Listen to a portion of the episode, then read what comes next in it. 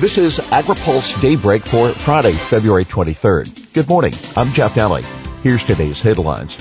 Perdue. Insurance subsidies are a good deal. Secretary pushes food boxes. Don't forget India.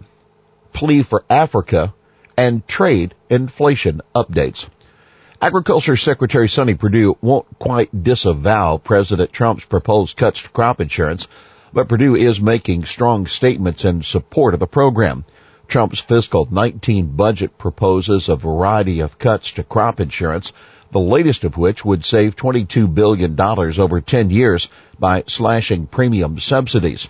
Perdue told reporters at USDA's annual agricultural outlook forum yesterday that crop insurance is a viable part of the safety net and that the American public gets a good deal on subsidies for the program. Perdue declined to say whether he tried to talk the White House out of including the cuts in the budget, but he seemed to hint that's what he said. While it would be inappropriate to disclose private conversations, quote, we were advocates for the American farmer, Perdue said. Perdue pushes food boxes. Perdue isn't backing off one iota from his idea of converting some food stamp benefits to food boxes that would be delivered direct to recipients' homes. Last week we told you that House Agriculture Chairman Mike Conaway may use the Farm Bill to authorize a pilot project to test the proposal. Perdue, who welcomes that idea, insists his proposal isn't far-fetched given recent innovations in the delivery industry.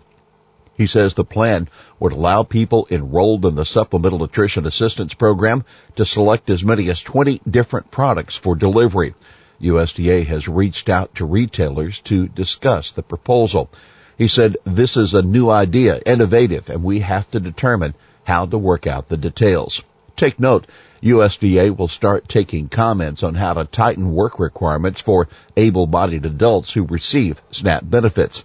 This means that USDA will be in sync with Congress as Republicans look to mandate new SNAP work rules in the Farm Bill. You can read about the department's plans on agripulse.com. Perdue defends India focus.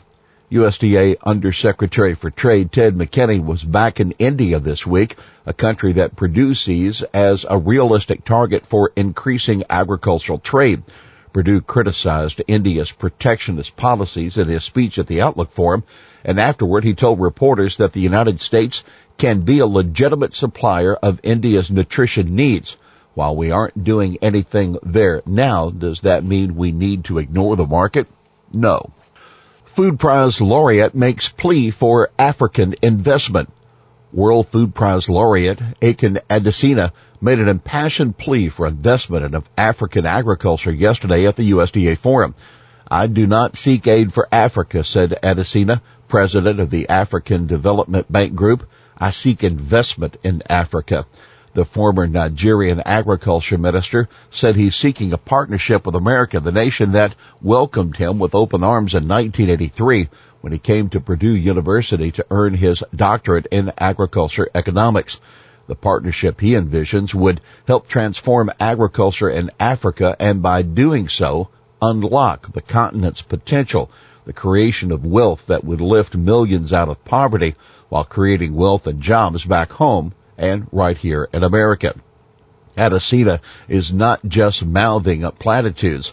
He has donated his $250,000 World Food Prize to initiatives that help young Africans get into agriculture as a business, including the World Food Prize Youth Institute Africa, which supports young agripreneurs known as Borlaug Adesina Fellows, honoring Norman Borlaug, U.S. agronomist and Nobel Peace Prize laureate.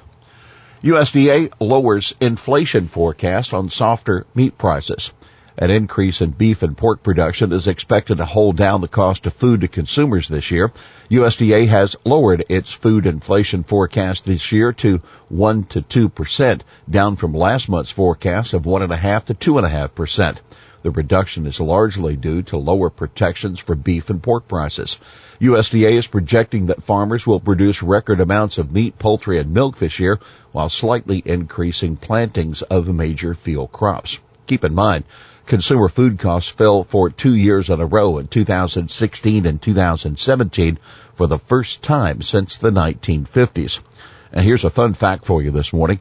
Shoppers bought 625 million rotisserie chickens at supermarkets last year, or about two for every American, according to Brian Todd of the Food Institute, speaking at the Ag Outlook Conference. Costco alone sold 87 million chickens last year, compared to 51 million in 2010. Ag export forecast trimmed too. USDA has slightly lowered its forecast for agriculture exports this fiscal year to $139.5 billion, off 500 million from the November forecast. The reduction is due to a 6% decline in oilseed and oilseed product exports It's only partially offset by increases in livestock, cotton, and grain shipments. Oilseed exports are forecast down 2 billion to $31.1 billion because of slowing sales to China and stiffer competition from Brazil. U.S. distillers grain exports drop thanks to China. U.S. exports of distillers grains, the ethanol byproduct that's used for animal feed, dropped about 2% in 2017 and most of the blame falls squarely on China. That according to a new analysis from the Renewable Fuels Association. Last year marked the second year of decline for U.S. exports after four straight years of rising sales. It was January 10th last year that China claimed the U.S. was subsidizing and dumping the feed product, releasing a final ruling of steep new anti-dumping and countervailing duties. The new duties, together with other taxes, totaled about 90% of the price of U.S. distillers grains and wiped out most trade. USDA opens new office in Hanoi, Vietnam, one of the several Asian countries with which the Trump administration would like to form a free trade agreement, is now home to a new office for USDA's Animal and Plant Health Inspection Service. USDA officials say the APHIS presence is key to helping boost $2.5 billion in agricultural exports that the U.S. sells to Vietnam annually.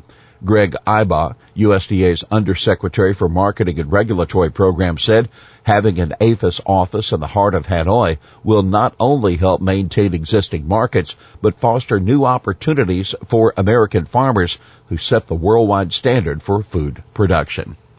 Here's today's He Said It. I'm a fully immersed Baptist. Agriculture Secretary Sonny Perdue when asked by a reporter whether he took a Baptist or Episcopal, less literalist approach to President Trump's budget. Well, that's Daybreak for this Friday, February 23rd. AgriPulse Daybreak is brought to you by Watkinson Miller and Dairy Management Incorporated. For the latest news out of Washington, D.C., visit agripulse.com. For AgriPulse Daybreak, I'm Jeff Nalley.